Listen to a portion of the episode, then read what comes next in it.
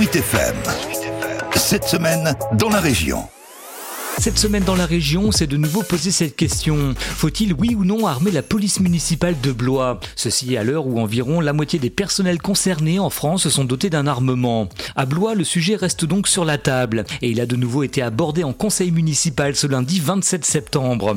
Et ce qu'on peut dire à ce stade, c'est que la question fait débat au sein même de la majorité du maire Marc Gricourt, avec d'un côté notamment son adjoint PS à la sécurité Yann Bourseguin. Moi, je pense qu'il faut aller au plus simple et euh, euh, ne plus tergiverser là-dedans. Moi, je suis favorable à l'arme à feu. Et d'un autre, le groupe écologiste Blois Naturellement, coprésidé par Nicolas Orgelet. Nous, notre position est claire. On est contre l'armement de la police municipale de Blois. Deux positions représentatives des interrogations que suscite ce débat, même au-delà des groupes politiques.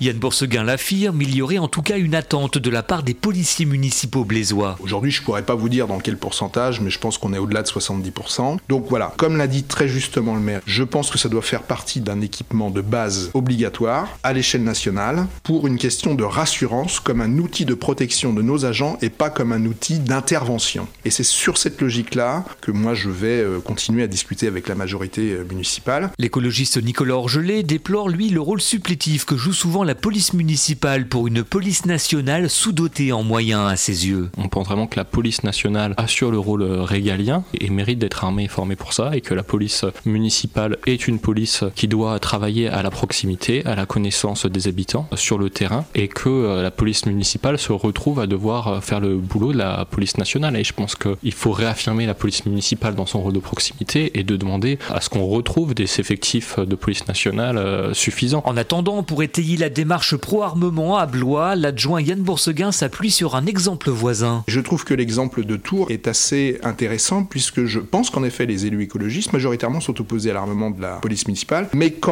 ils héritent d'une police municipale armée, je pense que la raison l'emporte sur la passion et ils la laissent armée parce que si ça avait été un vrai sujet majeur de société, ils auraient désarmé. Je pense que ça ne l'est plus. Justement, un piège dans lequel il ne faut pas tomber, selon Nicolas Orgelet. C'est vrai qu'il ne l'aurait pas armé et ça montre bien qu'en fait, euh, une fois qu'on arme la police, c'est très difficile de revenir en arrière, voire c'est impossible. Et c'est pour ça aussi qu'on ne veut pas franchir le Rubicon parce qu'on voit très bien qu'une fois armé, on ne peut plus revenir en arrière. Aucune décision ne devrait être prise, en tout cas avant le deuxième semestre 2020. 22.